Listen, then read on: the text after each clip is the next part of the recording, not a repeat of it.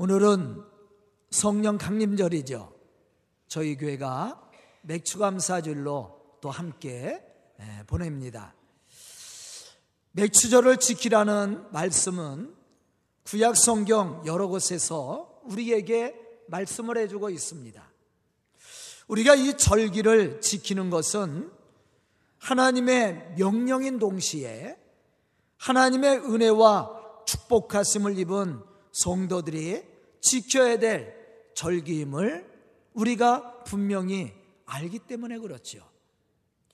맥추절은 6월절 이후 7주 만에 지키는 절기기에 77절이라고도 말합니다. 또 보면 9절로부터 10절에 보면 이러한 사실에 대해서 우리에게 말씀해 주고 있습니다. 일곱 주를 셀지니 곡식에 낯을 대는 첫날부터 일곱 주를 세워 내 하나님 여호와 앞에 칠칠절을 지키되 그렇게 말씀을 했어요. 또 6월절이 끝나는 날부터 개수에서 50일이 되는 날로서 마가다락방에 보혜사 성령께서 임하신 오순절의 축복의 절기이기도 하죠. 그래서 우리가 오순절이라고 이야기합니다.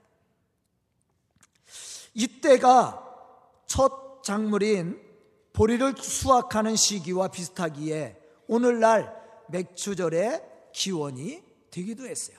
그래서 맥추절이라고도 하고 또 칠칠절이라고도 하고 또 우리가 오순절 성령이 만 날로 오순절이라고도 이야기를 합니다. 더욱이 맥추감사절이 성령이 우리에게 주신 은혜에 대한 감사로 하나님을 영화롭게 할 뿐만 아니라 이때 처음 거둔 열매를 하나님, 하나님을 섬기고 더 나아가서는 불의한, 불의한 우리의 이웃과 또 가난한 자들을 생각하며 밭에 모퉁이에 곡식을 남겨두는 이웃 사랑의 절기기도 합니다. 이게 맥주절을 지키는 의미라는 것이죠. 더욱 중요한 것은 하나님의 구원과 축복하시는 은혜에 대한 감사의 절기임을 우리가 분명히 알아야 됩니다. 본문 10절과 12절에 보면 이렇게 말씀하고 있습니다. 내 하나님 여호와 앞에 77절을 지키되 내 하나님 여호와께서 내게 복을 주신 대로 내 심을 헤아려 자원하는 예물을 드리고 너는 애굽에서 종되었던 것을 기억하고 이 규례를 지켜 행할지니라 그렇게 말씀을 했어요. 여기서 우리가 생각해야 될 것은 감사가 무엇을 우리는 감사가 무엇인지를 생각해야 된다는 것입니다. 감사라는 말은 헬라어로 유카리스테오라는 말이에요. 이 말은 조건 이전이라는 뜻을 가지고 있습니다. 즉, 감사란 감사할 만한 조건이 있을 때만 감사하는 것이 아니라는 거예요. 우리에게 감사할 조건이 없지만 하나님이 우리를 창조하시고 또 우리를 죄악 가운데서 구속하신 그 은혜를 체험한 사람은 먼저 하나님 앞에 감사해야 된다는 겁니다. 우리가 지난주에 어버이 주일을 보냈어요. 우리가 부모님에게 감사할 조건이 뭐예요? 뭐 대단한 유산을 남겨줘서 여러분들 감사합니까? 그건 아니죠. 우리가 부모님 앞에 감사해야 될 가장 귀중한 첫째 조건은 우리를 낳아주시고 길러주셨다는 데 있어요. 나를 낳으시고 길러주신 은혜가 있는 사람은요, 세상 조건을 따지지 않고 감사하게 됩니다. 우리가 하나님 앞에 감사해야 될 조건도 마찬가지예요. 우리를 창조하시고 섭리하시고 우리를 죄악 가운데서 구속하신 하나님의 은혜가 있는 사람은요, 어떠한 상황에 있든지, 어떠한 환경에 있든지 하나님 앞에 감사할 수 있습니다. 그게 감사라는 거예요. 그런데 이러한 감사의 은혜가 어떠한 사람에게 생기고 어떠한 사람이 감사에 넘치는 삶을 사는지 우리는 이 성령 강림절과 맥주 감사절을 통해서 우리가 깊이 생각해야 된다라는 것입니다. 첫째 감사는 성령의 은혜가 충만한 사람이 표현할 수 있는 신앙의 모습입니다. 아무나 하는 것이 아니에요. 우리 속에 하나님이 주시는 은혜가 없으면 우리 하나님 앞에 감사하지 못합니다. 감사할 수가 없는 거예요. 그래서 하나님 앞에 온전한 감사를 드릴 수 있는 사람이 어떠한 사람이에요? 성령이 주시는 은혜가 우리 속에 충만해야 된다는 겁니다. 왜 성령의 은혜가 충만한 사람이 감사하는 삶을 살 수 있습니까? 그 이유는 성령의 은혜를 받아야 우리를 향하신 하나님의 뜻을 바로 알게 되고 또한 우리에게 베풀어 주신 그 은혜의 축복을 우리가 감사할 수 있기 때문이라는 사실이에요. 우리를 창조하신 하나님, 우리를 섭리하시고 우리를 죄에서 구원하시고 축복하신 그 하나님, 그 하나님을 우리가 알지 못한다면, 느끼지 못한다면 우리가 무엇을 가지고 하나님 앞에 감사할 수 있겠습니까? 우리 속에 섭리하시고 축복하시는 하나님의 은혜가 우리 속에 없다면 우리가 어떻게 하나님 앞에 감사할 수 있어요? 세상에 믿지 않는 사람들, 불신앙의 사람들이 하나님 앞에 감사합니까? 전혀 감사하지 않아요. 아마 신앙이 없는 사람들은 여러분들이 오늘 같이 날씨 좋은 날 이 교회 앉아 교회 나와 앉아 있는 거 이해해요? 어리석은 짓이라고 생각할 겁니다. 아유 미련하게 그렇게 얘기할 거예요. 왜? 우리를 향하신 하나님의 섭리를 알지 못하기 때문에 그렇습니다.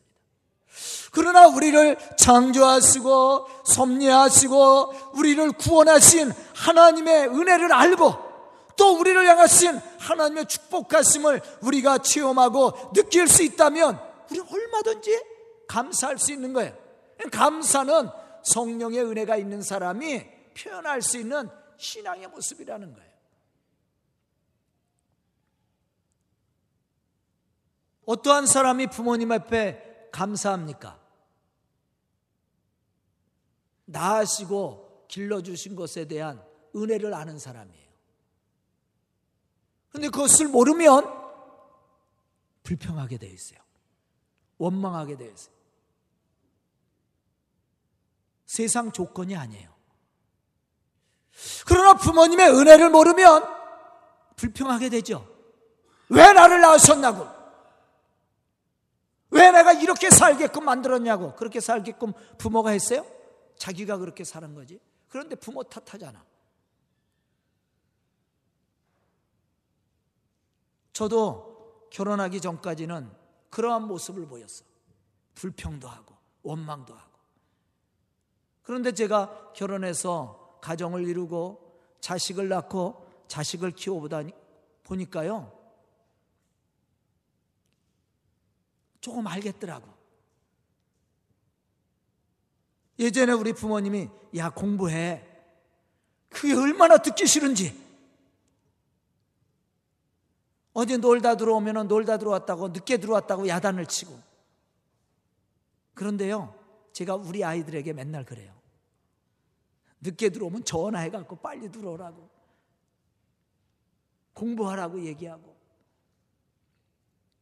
제가 똑같이 하더라고. 그런데 우리 아이들이 이해를 해요? 이해 못해요. 똑같아요. 에이! 이러고 승리를 내고. 여러분들의 자녀들은 안 그럴 겁니다. 왜?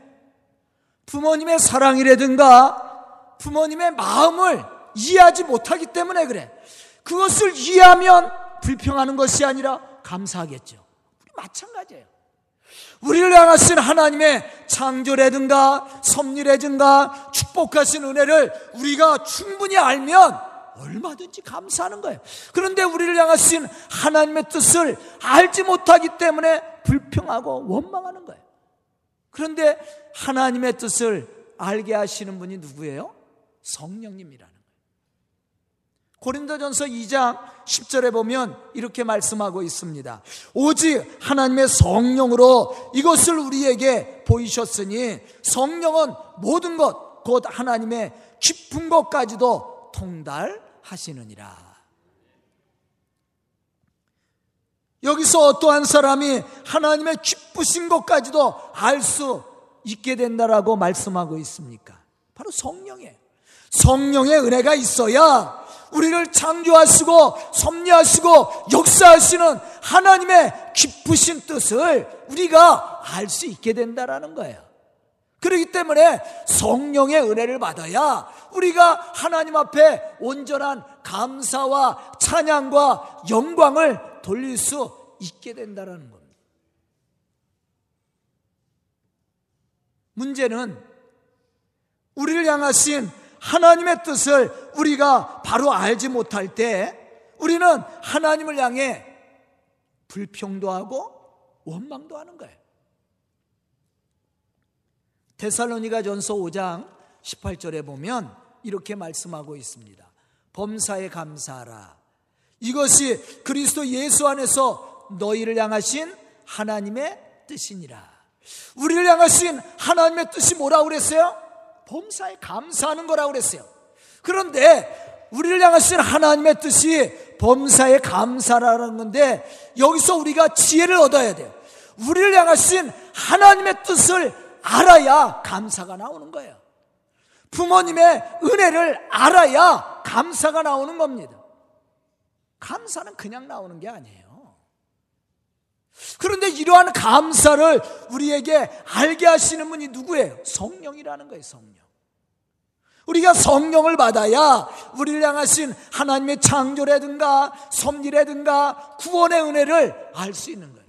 성령으로 아니하고는 예수를 주라 할 수 없느니라 그렇게 말씀했잖아요.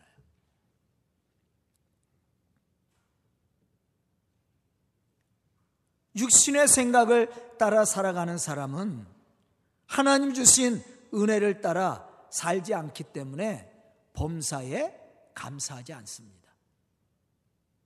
여러분들 예수 안 믿는 사람들이 하나님 앞에 감사하는 거 봤어요? 감사하지 않아요. 왜? 알지 못하기 때문에 그래요. 우리가 출애굽 사건을 통해서 이러한 사실을 발견할 수가 있습니다. 분명 이스라엘 백성들은 하나님의 축복하시는 은혜를 따라 애굽에서 해방을 얻었습니다. 이스라엘 백성들이 능력이 있어서 해방을 얻은 것이 아니에요. 그들이 힘이 있어서 애굽을 물리치고 애굽에서 자유를 얻은 것이 아닙니다. 전적인 하나님의 은혜였습니다. 하나님이 섭리하시고 계획하시고 이루셨어요. 그런데 이스라엘 백성들이 광야를 걸어갈 때 하나님의 허락하신 은혜와 기적적인 출애굽 사건에 감사하며 승리의 길을 걸어갔습니까? 그렇지 않죠. 늘 불평을 했어요. 세상적인 조건을 따지고 하나님을 향해 불평과 원망을 했다라는 것이에요. 그런데 우리가 출애굽 사건을 통해서도 하나님 앞에 감사하고 하나님의 말씀대로 살았던 사람들이 있어요. 그 사람들은 어떠한 사람들입니까? 하나님의 계획과 뜻을 믿음으로 받아들였던 사람이에요. 가나안의 축복을 기대했던 사람들. 이 사람들은 불평하지 않았습니다. 우리가 가데스 바나에서 하나님 앞에 영광을 돌리는 여호수아와 갈렙을 발견할 수가 있습니다. 이 사람들은 하나님의 말씀을 믿었던 사람들이에요. 가나안의 축복을 기대했던 사람들입니다. 그렇기 때문에 그들은 하나님이 우리와 함께함으로 우리가 능히 그 땅을 차지할 수 있다라고 고백을 했다라는 거예요. 하지만 그러한 하나님의 뜻을 알지 못했던 대부분의 이스라엘 백성들은 원망하죠. 그러면서 애굽으로 돌아가자고 얘기합니다. 육신의 사람이 이러한 이스라엘 백성들은 하나님이 약속하신 가나안의 축복을 받을 수가 없었습니다. 로마서 8장 7절로부터 8절에 보면 이렇게 말씀하고 있습니다. 육신의 생각은 하나님과 원수가 되나니 이는 하나님의 법에 굴복하지 아니할 뿐만 아니라 할 수도 없습니다.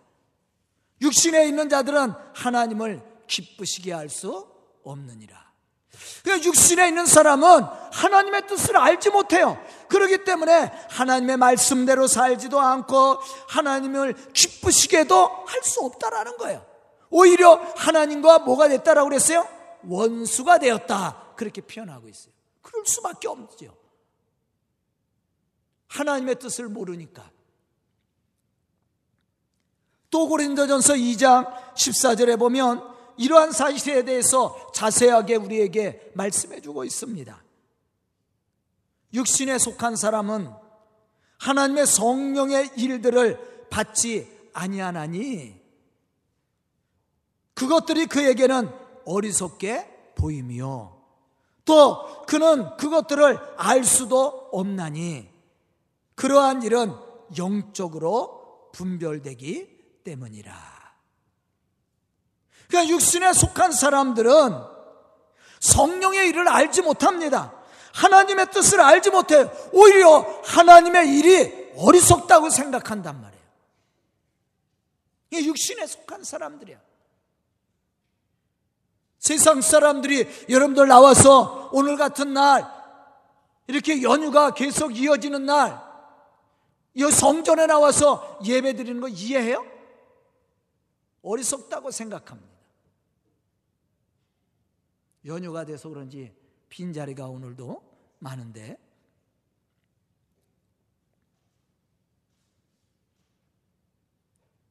왜 어리석다고 생각합니까?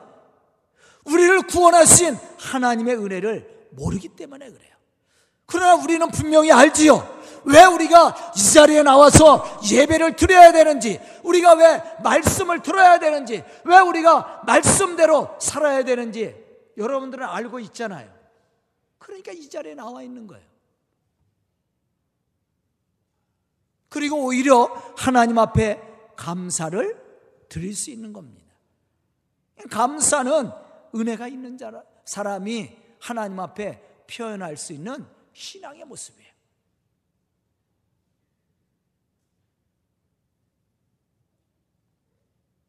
성령의 은혜와 감동 있는 사람이 하나님의 온전하신 뜻을 깨닫고 감사할 수 있습니다. 그러나 성령의 은혜를 받지 못한 사람은 하나님의 말씀을 이해를 못하는 거예요. 그렇기 때문에 지키지도 않습니다. 오히려 하나님의 일을 무시하고 비판하고 부정할 수밖에 없는 거예요. 이러한 사람은 하나님 앞에 절대 감사하지 않습니다. 오히려 비판하고 원망합니다. 오순절 성령의 은혜를 받기 전에 예수님의 제자들의 모습도 그러했습니다.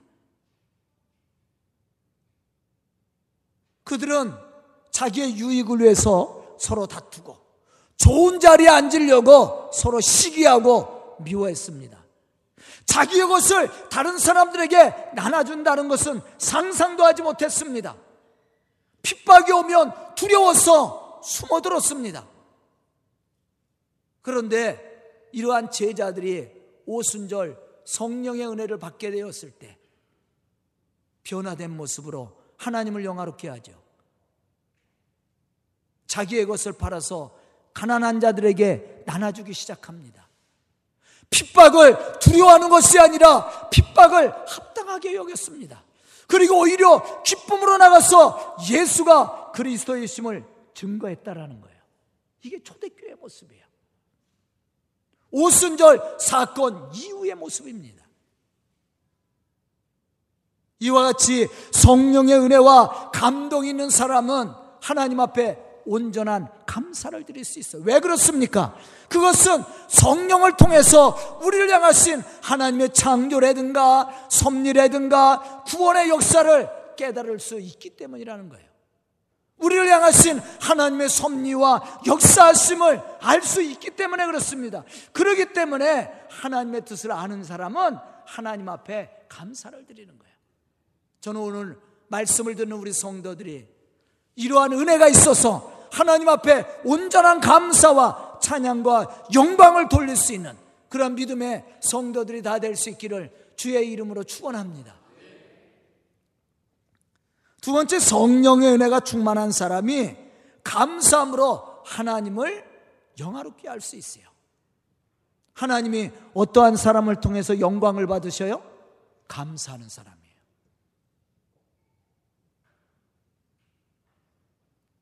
저를 최고로 기분 좋게 하는 사람들이 있어요. 그 사람들이 누구예요? 감사하는 사람이에요. 아, 우리 집 사람이 저에게 감사하다고 얘기하면 그날 기분 좋습니다. 그런데 요것저것 따지고 불평하면 아주 신경질 나. 여러분들 안 그래요? 감사가 기분 좋게 합니다. 우리가 하나님을 어떻게 영화롭게 할 수 있어요? 감사예요, 감사. 다른 게 아니에요. 고린도후서 9장 7절에 보면 이렇게 말씀하고 있습니다. 각각 그 마음에 정한 대로 알 것이요 인색함으로나 억지로 하지 말지니 하나님은 즐겨내는 자를 사랑하시느니라. 우리가 교회를 위해서 무엇을 하든지 무엇을 드리든지 어떻게 해야 됩니까? 자원하는 마음으로 해야 돼요. 즐거운 마음으로 해야 돼. 누구에게 강요하거나 강요를 받아서도 안 되죠. 그러면 기쁨을 할 수가 없어요. 인색한 마음으로 해서도 안 됩니다. 하나님은 기쁨으로 즐겨내는 자를 사랑하신다고 분명히 우리에게 말씀을 했어요. 바로 이 사람이 하나님을 영화롭게 하는 사람이에요. 본문 10절에 보면 이 맥주절에 하나님 앞에 예물을 드리되 어떻게 드리라고 그랬습니까?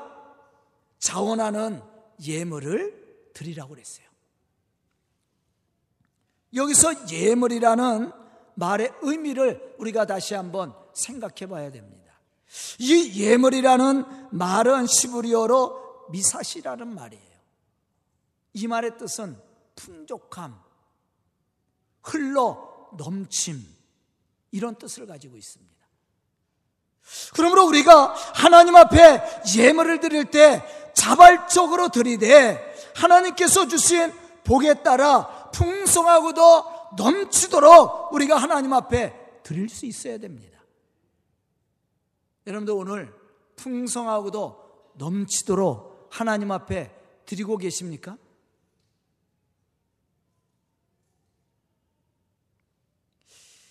우리는 이 말을 좀 깊이 생각해 봐야 돼요. 과연 풍성하고도 넘치도록 드리는 것이 무엇인가? 우리는 이 말을 들을 때 많은 것을 생각합니다. 부피가 크거나 양이 많은 것을 생각해요.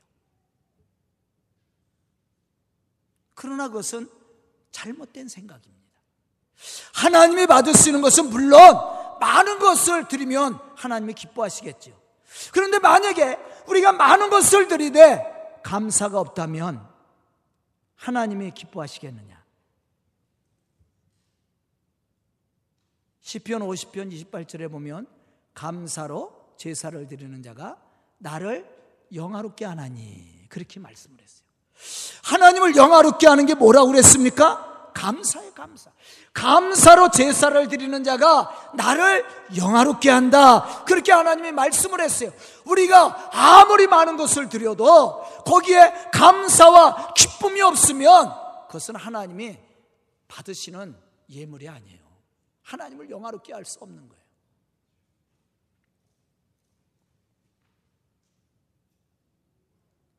아, 여러분들도 한번 생각해 보세요. 누구에게 뭘 부탁했는데, 그래? 아주 기쁨으로 야, 나에게 부탁해줘서 너무 고맙다. 그리고 해줘봐요.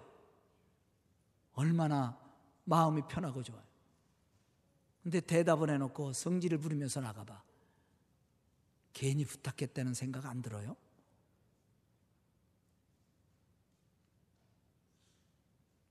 저도 마찬가지. 우리 성도들에게 뭘 부탁했는데 짜증내고 성질내봐. 아, 괜히 부탁했다. 속상한 거야. 그걸 해줘도 속상한 거예요, 사실은. 근데 작은 일이지만 감사하다고 표현해봐. 그러면 너무 행복한 거예요. 안 그래요?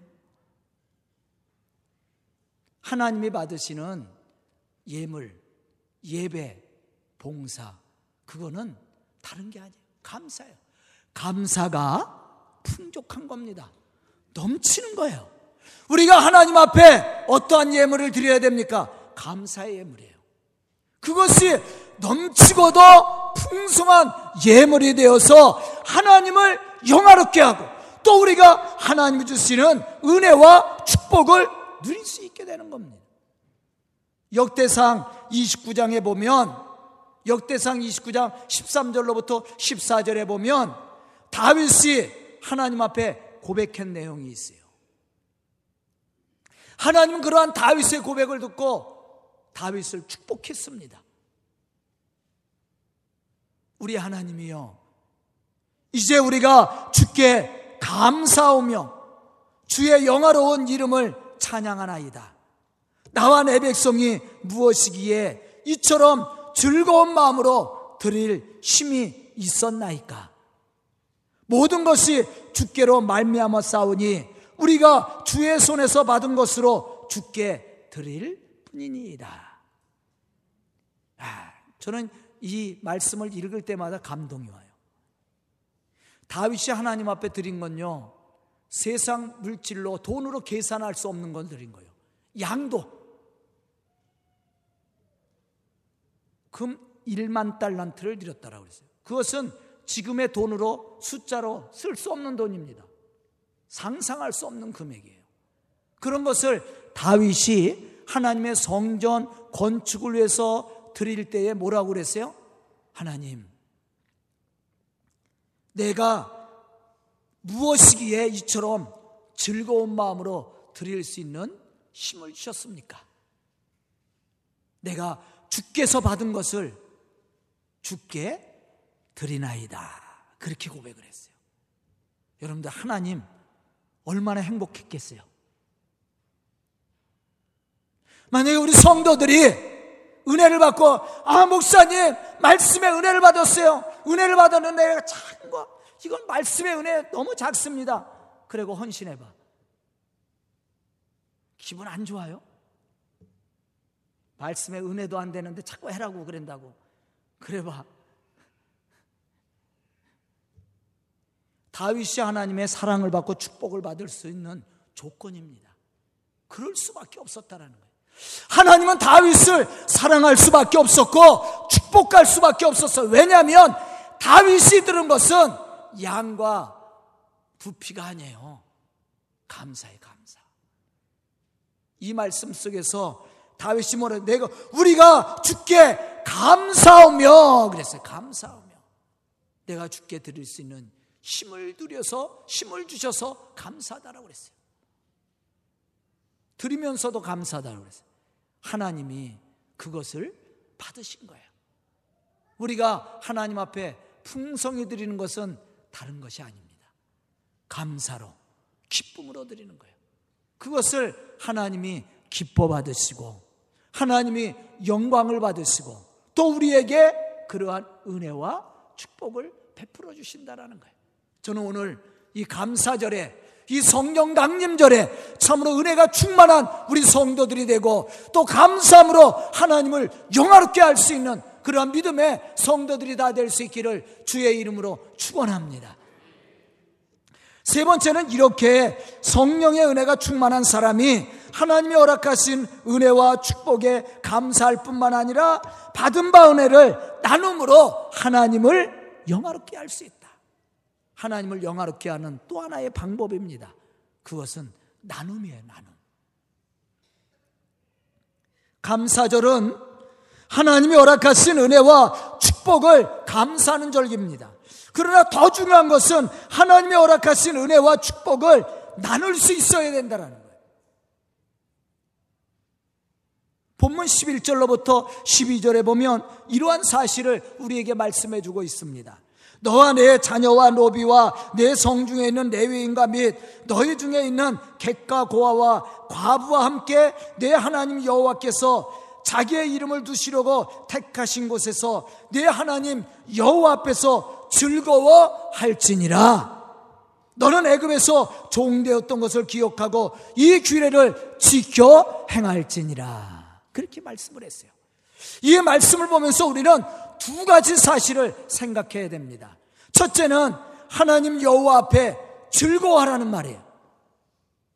그런데 누구와 함께 즐거워하라고 그랬어요?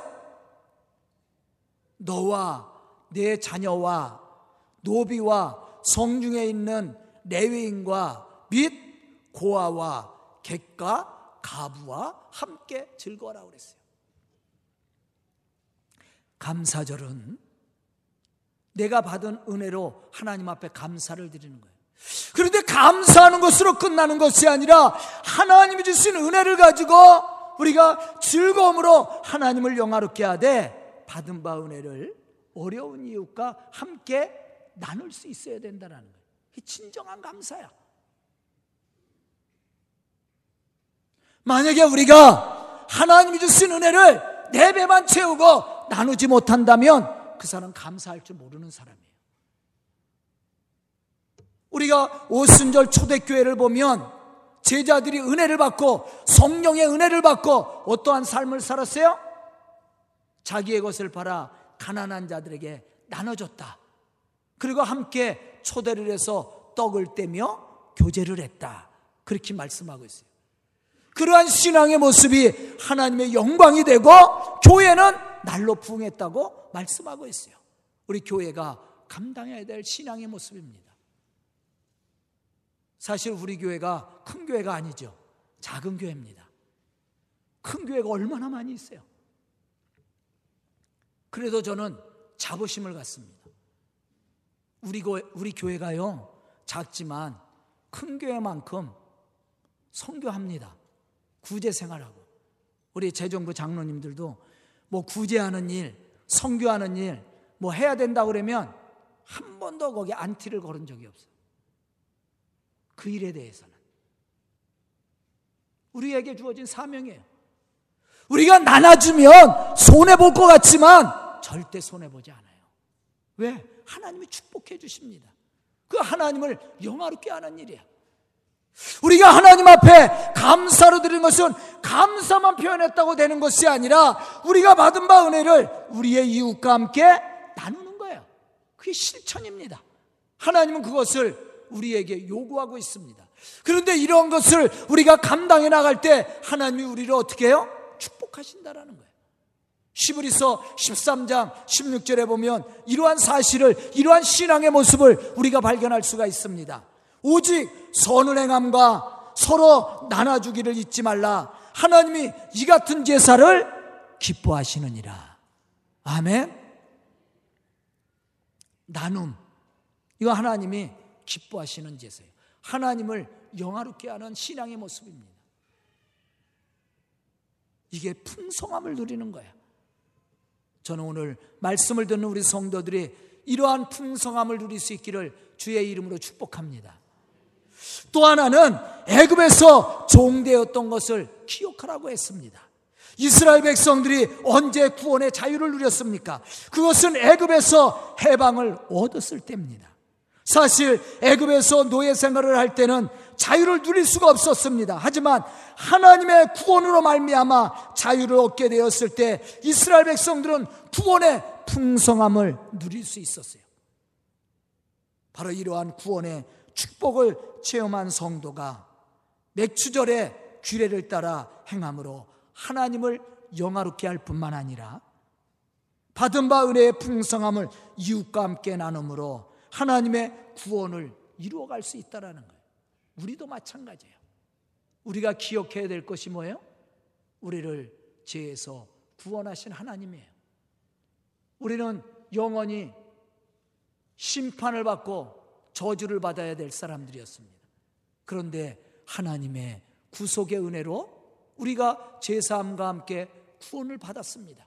그리고 하나님의 영광과 축복을 누릴 수 있게 되었다라는 거예요. 이걸 우리가 기억하라는 거예요. 그러면 이러한 은혜를 받은 우리가 그렇지 못한 사람들에게 나눠줄 수 있는 넉넉함이 생기는 거예요. 그래서 맥주절을 지키라. 그러면서 하나님이 말씀한 것이 뭐냐면 너희가 애굽에서 종되었던 것을 기억하라. 그렇게 말씀했던 겁니다. 참으로 오늘 말씀을 듣는 우리 성도들이 맥주절의 참된 의미를 깨닫고 성령이 주시는 은혜를 따라 하나님의 이 거룩한 복음의 역사를 함께 이루어가는 그러한 믿음의 성도들이 다 될 수 있기를 주의 이름으로 축원합니다. 기도드리겠습니다. 은혜로우신 아버지 하나님 감사와 찬송을 드립니다.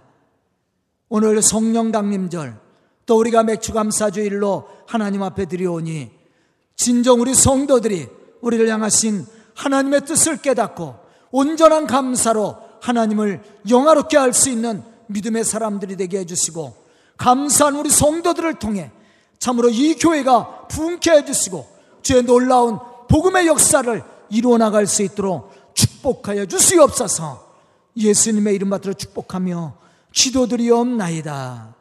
아멘.